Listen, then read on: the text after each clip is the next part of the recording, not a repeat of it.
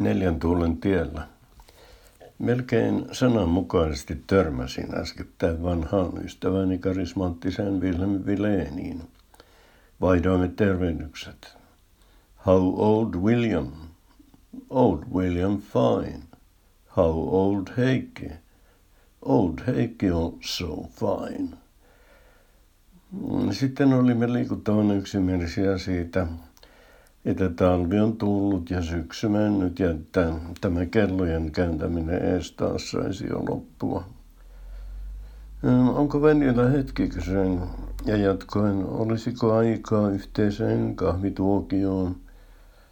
Luulin jo, että se koskaan kysykään, sanoi Vilhelm. Siihen on aina aikaa. Sain cappuccinon ja Wilhelm amerikaanonsa. No mitäpä olet puuhailut, kysyin. No et ehkä usko ja voit sinä uskoakin, Wilhelm sanoi, että palasin juuri Hangosta.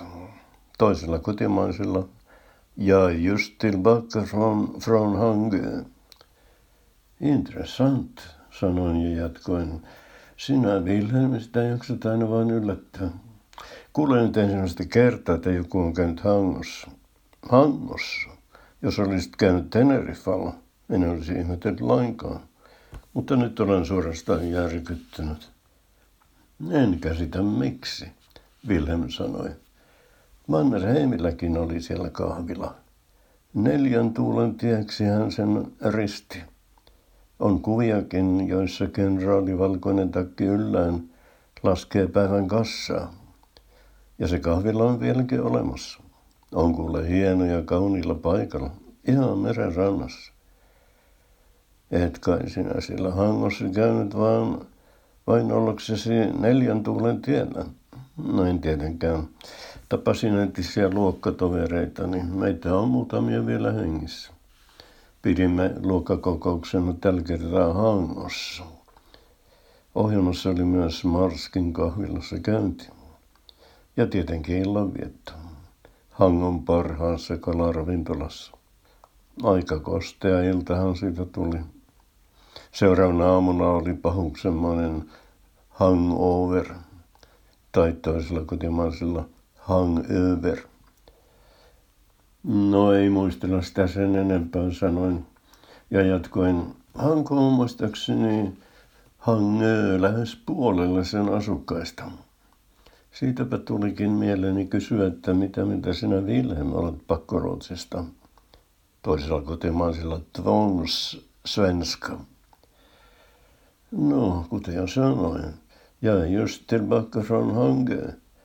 Ja täytyy sanoa, että siinä kalaravintolassa ainakin palvelu parani heti, kun kieli vaihtui ruotsiksi. Solkkasin sitä ihan koulupohjalta. Mutta harvoin Ruotsille on ollut käyttöä. Tiedä, vaikka siellä ravintolassa oli se palvelu ollut vielä parempaa, jos olisin puhunut englantia. Ja sillä hän pärjää kyllä Ruotsissakin. Niin on, sanoin. Suomessa lienee niitä, jotka puhuvat vain ruotsia, noin 15 prosenttia väestöstä. Ja heidän kannaltaan tietenkin pakkoruotsi on ihan hyvä asia saavat palvelunsa äidinkielellään, niin heillä on laillinen oikeus. Mutta tiedän omasta kokemuksesta entisenä opettajana, että kielten oppimisessa motivaatio on tärkeä.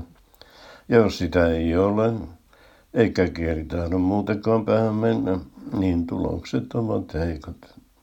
Pakko ei motivoi.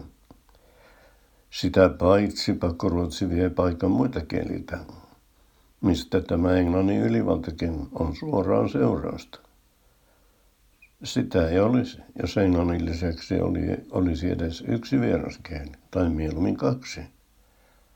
Ja Ruotsin valinnaisena tai vapaaehtoisena, niin tilanne olisi toinen, ja ainakin minun mielestä paljon parempi. Wilhelm oli tasan tarkkaan samaa mieltä.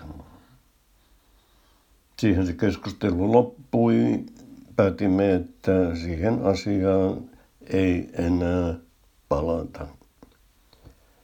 Puhutaan ensi kerralla vaikka Brexitistä.